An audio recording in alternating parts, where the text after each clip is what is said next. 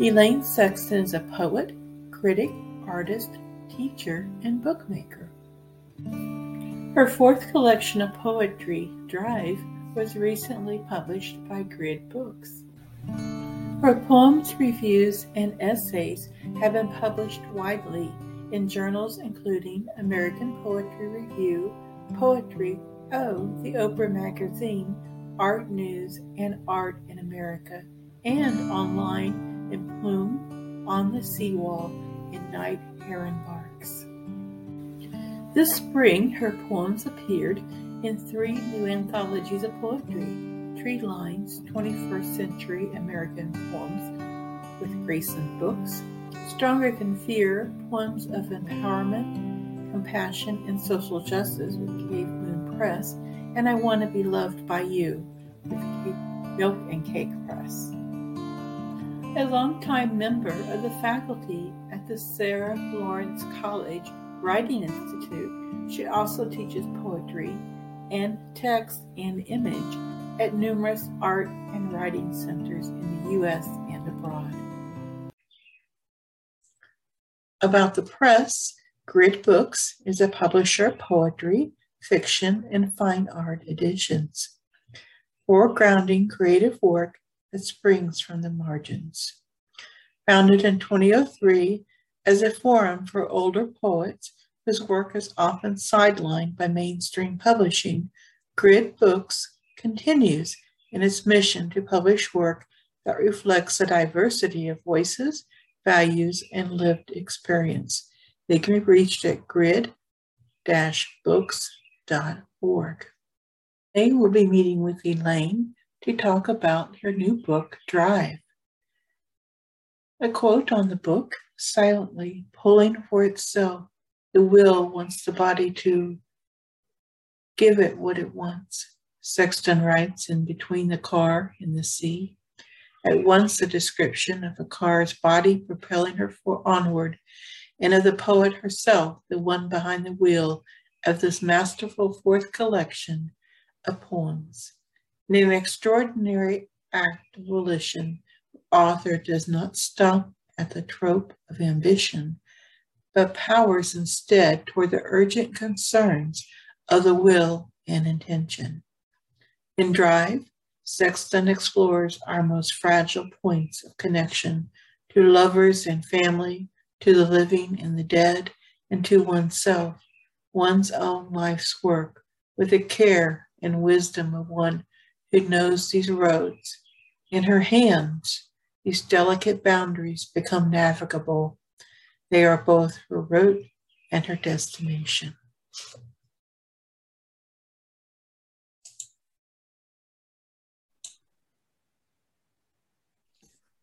So, Elaine, it's so wonderful to have you here today, and it's exciting to to meet such a prolific poet. I mean, you are on your fourth book, so um, super impressed. I feel like I need to like you know issue a crown or something because I'm so in, enthralled with having someone that's, that's been so experienced in this field. But pardon the gushing, but you know, I am in awe of it. So, anyway, welcome to our show. Thank you. Thank you, Lisa. And it's nice to meet you too. Well, it's great to have you on here. So, I did um, do your intro, and I just wanted to um, ask you to tell us about this book, Drive, and what it's about. well, that's big a question. big question, right? Um, the the book is about well, it stemming from the title, Drive. It is about a kind of passion, a kind of ambition and volition, what it is to be um, not young, but um, and the kinds of issues and things that come up when you are um, writing and living and dreaming in this time in our lives.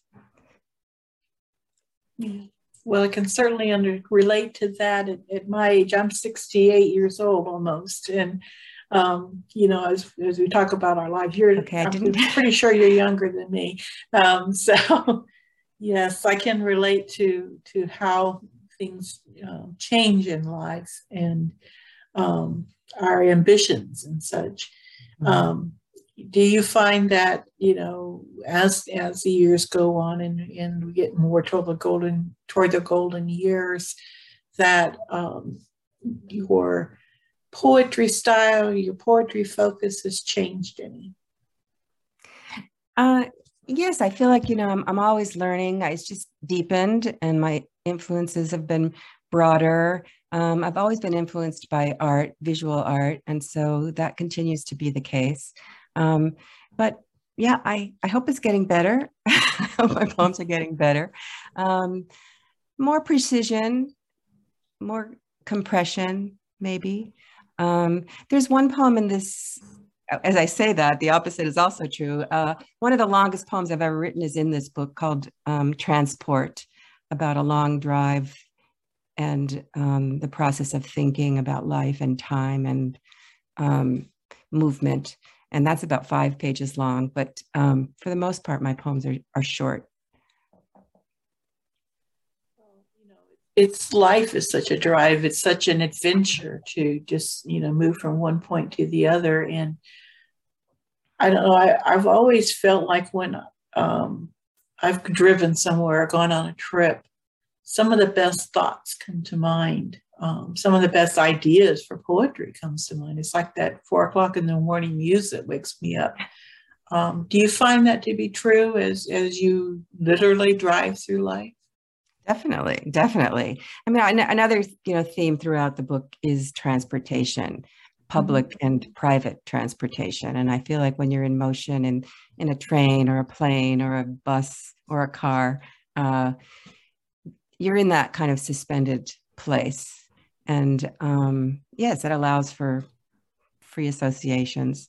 Uh, the problem is, though, you can't stop and well, when you're driving a car, you can't stop and write it, write what you're thinking down. But that's why I think a train is a, the the most the best place to be thinking and dreaming and writing. I, have written some of my best poems in a in a train. so, um, ride is one of my favorite forms of transportation. I have this dream in my retirement years to to take a train, you know, all over around, all over the place, you know, to take trains and, and do that. I've always loved them so much.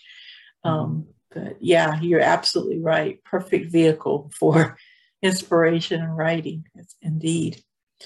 Well, I would love to hear uh, one of your poems. Um, would you like to pick one out to share? Sure, sure.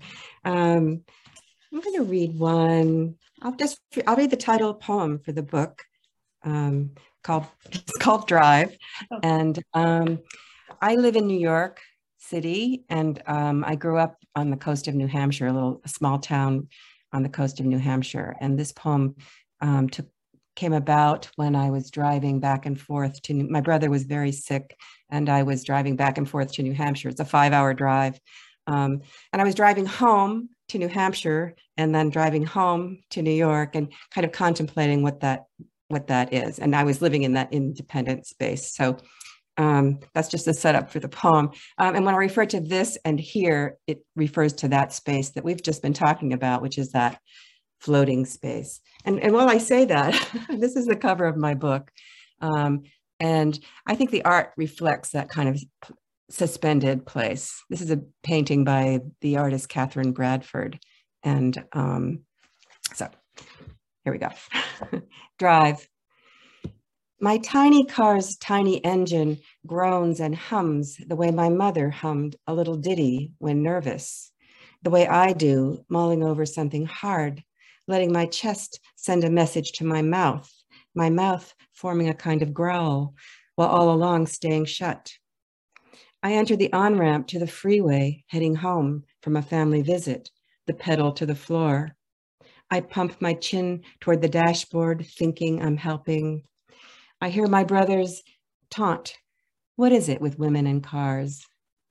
We are old, old enough to equate mobility with independence. Real wheels take me out of state, escaping the trap I thought was the small town. For this, I left the ocean, I left the trees, I left Eel Pond with seabirds standing on spring ice, summer surfboards lined up on the berm between the seagrass and the sea. I left my family of origin, my lucky buried in the backyard, dog heaven, now home to a chalet built by strangers, the chicken coop, the barn gone. When driving, I think of love as a road trip, the soaring, the breakdown, jump starts, the brand new and old reliable. I'm no mechanic, though I once knew how to change a fan belt sheared to a thread. Here, the air is fresh. The new mutt who travels with me leaves her nose prints on the passenger windows the way my old dog did, leaving a spot just clear enough to drive through. Excellent. Excellent. I could I could feel that trip. I could feel that drive. And as one who's traveled with many a mutt, I also picture that as well. Thank you. In fact, we used to always take our dog with us whenever we went anywhere, and yeah, brings back some memories. Your poem really touches on a lot of emotions. Really mm. does. So, is the, the writing process that you have for creating your poetry? What type of process do you go through from first thought or inspiration to poem? Uh, hmm, that's a big question. Um, I, you know, I, I, I always start with, usually I start with like a word and, um, and a word like drive and what it means. Um, and in this case, this particular poem, um, actually, I, I, I, have also have a small house on the east end of Long Island near New York. Um, a local, a mechanic who fixes my car, but is also a poet. Um, uh, I would stop. That would be the last stop before I headed north to New Hampshire.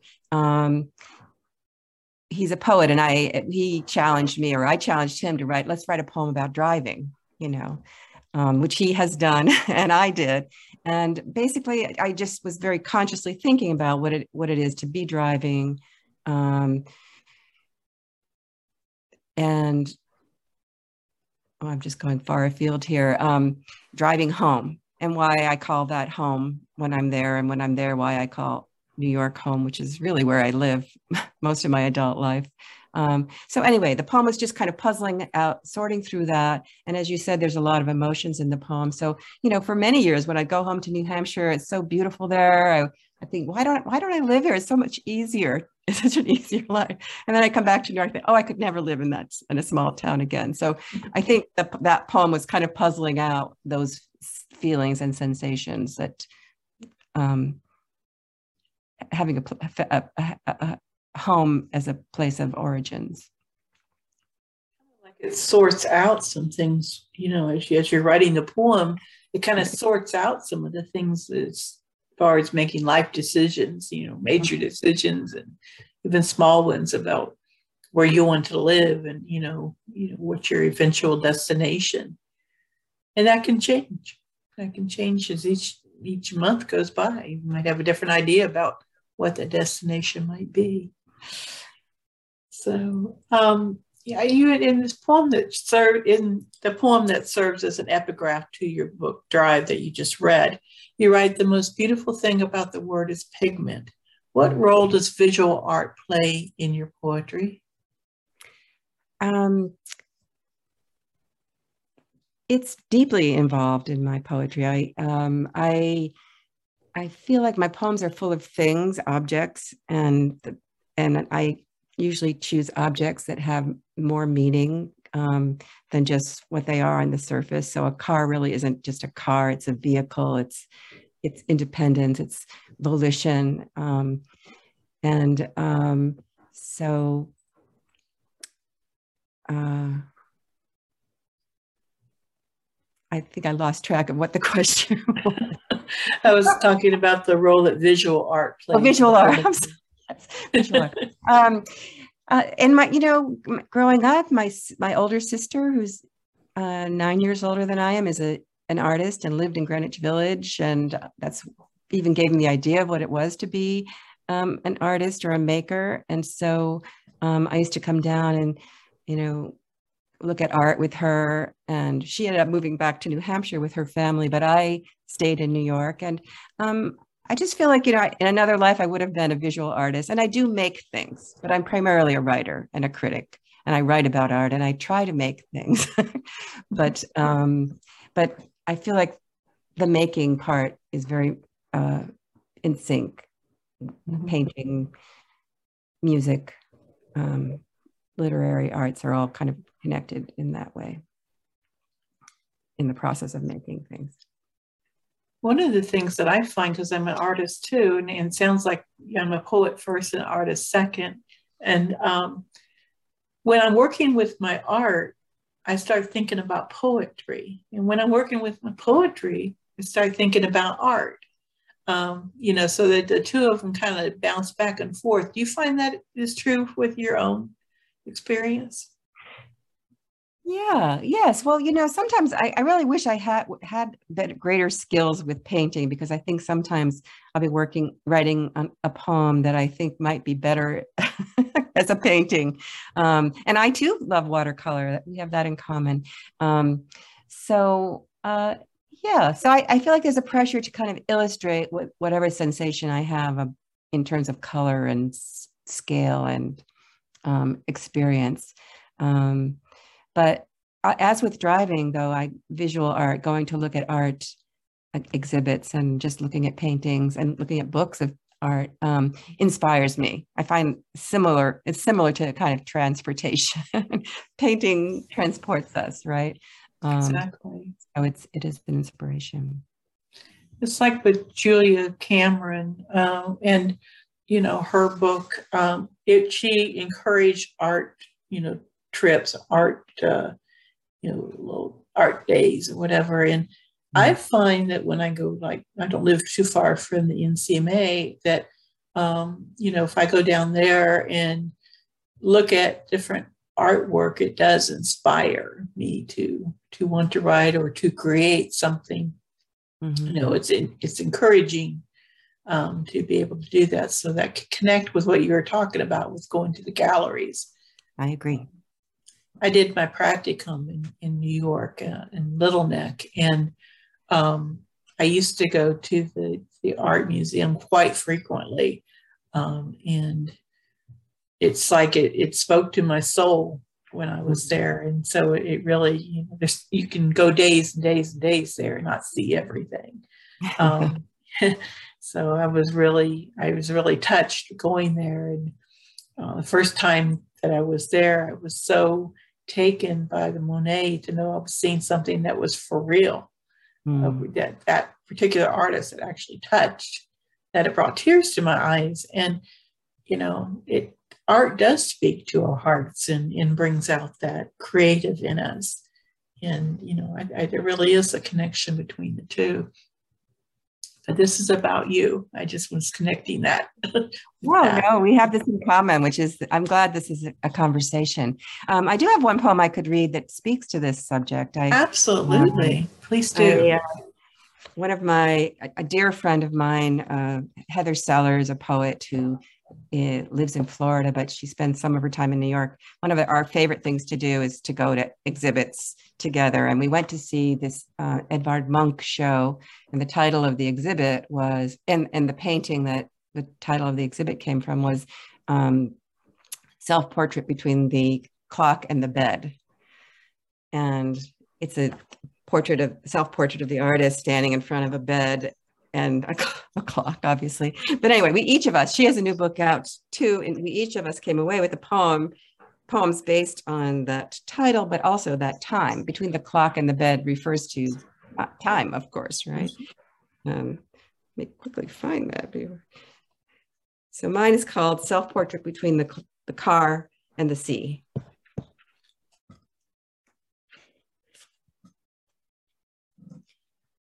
I think I'll stay blonde a while longer. Downshifting for the view today, the engine strains in first gear the way on foot my body climbing the last few steps does. You'd hear it too if the heart had a literal voice, silently pulling for itself, The will wants the body to give it what it wants. How long will these parts last? I put off minding the flags lifting their faces. I watch sea lice flit from shell to sand to beach, eased by transition lenses.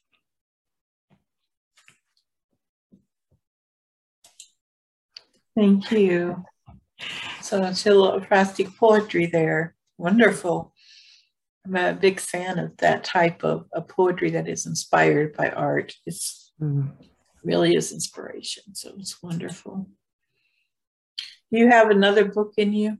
Do you have an idea of something else you're working on? I do. I'm well. I'm well into some ideas for another book. I've been um, playing around with the uh, title of a collection called Ink Head. I N K H E A D. And this took place another, this is related to the train. I was on a train and I noticed in the glass of the window, um, someone had carved with a penknife or something the word ink head. And I was just looking at thinking, like, well, that didn't take a minute to do. It's not like graffiti where with a you know mm-hmm. marker. Someone had the time to do that. And all I could think of was like, how did that even happen? And then while that was happening, these the landscape was flashing by, flashing by, you know, trees and power lines and farms and vineyards. And um, I started taking these pictures. Anyway, I was thinking about the word ink head as being the um, the mind of the of a writer, the word ink and head. And anyway, so, so I've written quite a few poems, kind of spinning around that idea. So that's um, what I've been working on lately. Interesting. Okay. And thank you for asking. Yeah, yeah. Actually, when you said inkhead, I was thinking about, you know, that this sounds like the mind of a writer. exactly. Kind of, you know, bleed through our ink. So basically. And I, and I also, I also had, I also had the, the great Polish poet Zbigniew Herbert um, Mr. Cogito. The title of that book is Mr. Cogito, and it was a character. And so some of my poems are a character, not me, but a character called Inkhead, who is the person embodying um, these ideas for poems. So that sounds like it, it's a book that could be illustrated with this character. well, maybe the maybe the image of one of the landscapes flashing behind the word, possibly, but Absolutely. Now, you did mention the artist of the cover of your book, and I wanted to, to ask you about that. Um, being an artist yourself, have you ever designed any of your own covers? Uh, no.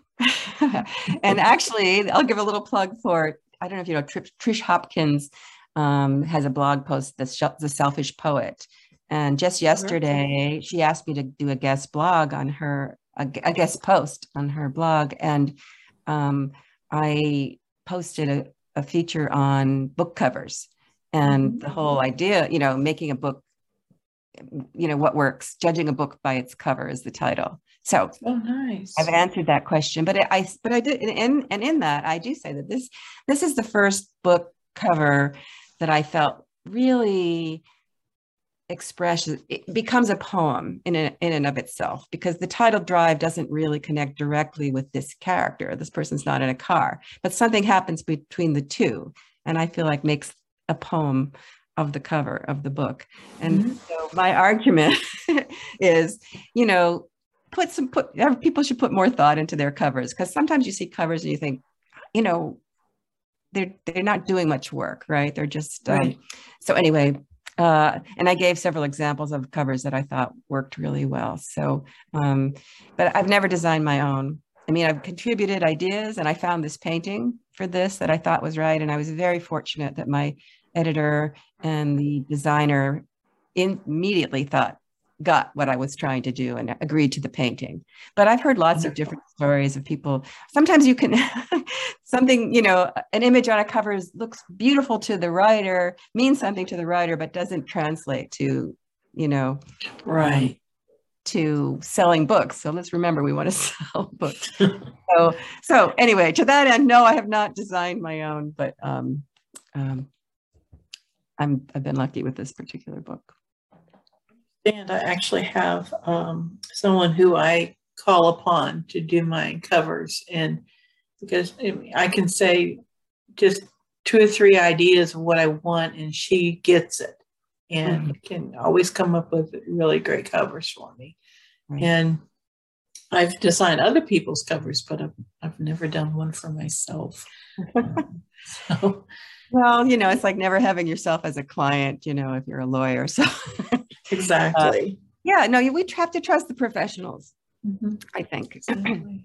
I do. Yeah. And you know, it's it's good to give other people the opportunity to to use their creativity and um, their passion probably is going to be even greater than we can imagine what we could do for ourselves because we're going to be self-critical i think mm. so they're just going to be open to the passion of what makes them do this work right right now you are a, a teacher is that correct a professor right i teach poetry at the sarah lawrence college writing institute and i've done that for almost 20 years 20 years. I love, teaching. Wonderful. And um, as a professor, do you find that your students inspire you in your writing? Absolutely.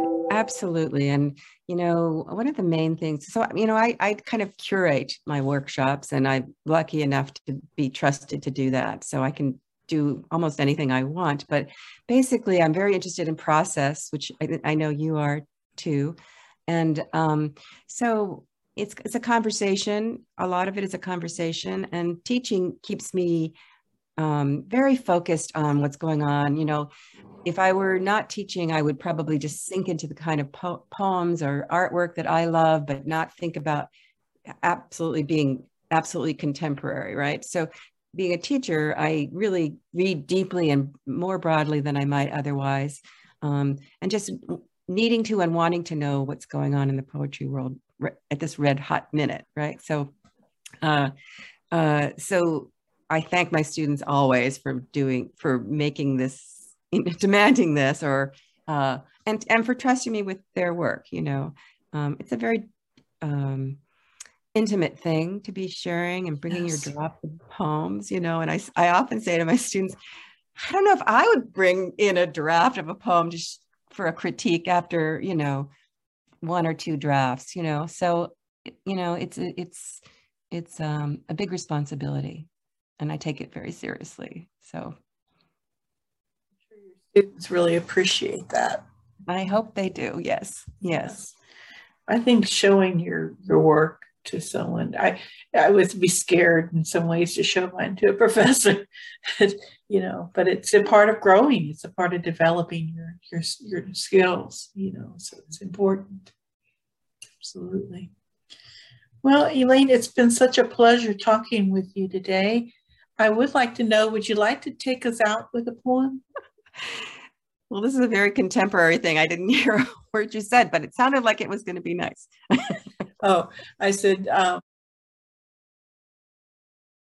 what I was wondering is if you'd like to take us out with a poem. Uh, sure. Thank you for the opportunity to do that.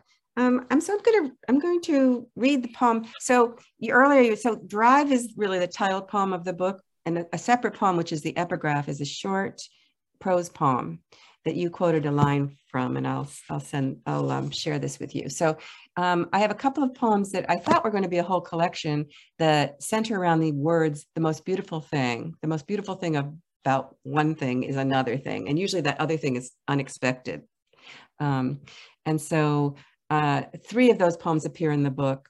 So they, they got whittled down to three poems. I, I have like 20 or more of them. So and one of them is, is, is the epigraph to the book. Um, so, so thank you. Um, thank you for all the work you're doing uh, to promote poetry. And um, I'll say that before I sign off with this poem. Okay, so it's untitled and it starts with this. The most beautiful thing about my car is the beach. And the most beautiful thing about the beach is watercolor. And the most beautiful thing about water is the word. And the most beautiful thing about the word is pigment. And the most beautiful thing about pigment is the soil. And the most beautiful thing about soil is the earth. And the most beautiful thing about the earth is the sea. And the most beautiful thing about the sea is the drive. Thank you. Thank you. I did have the opportunity to read that poem in your book, and I did find it to be very, very interesting and very, I say, uh, touched on my feelings. Um, definitely could get a lot from that. Thank you so much. And thank you, Elaine, so much for coming on here today. Um, it's a well, warm welcome to the Prolific Pulse family. And you have a wonderful rest of your day. Great. Thank you. Lisa.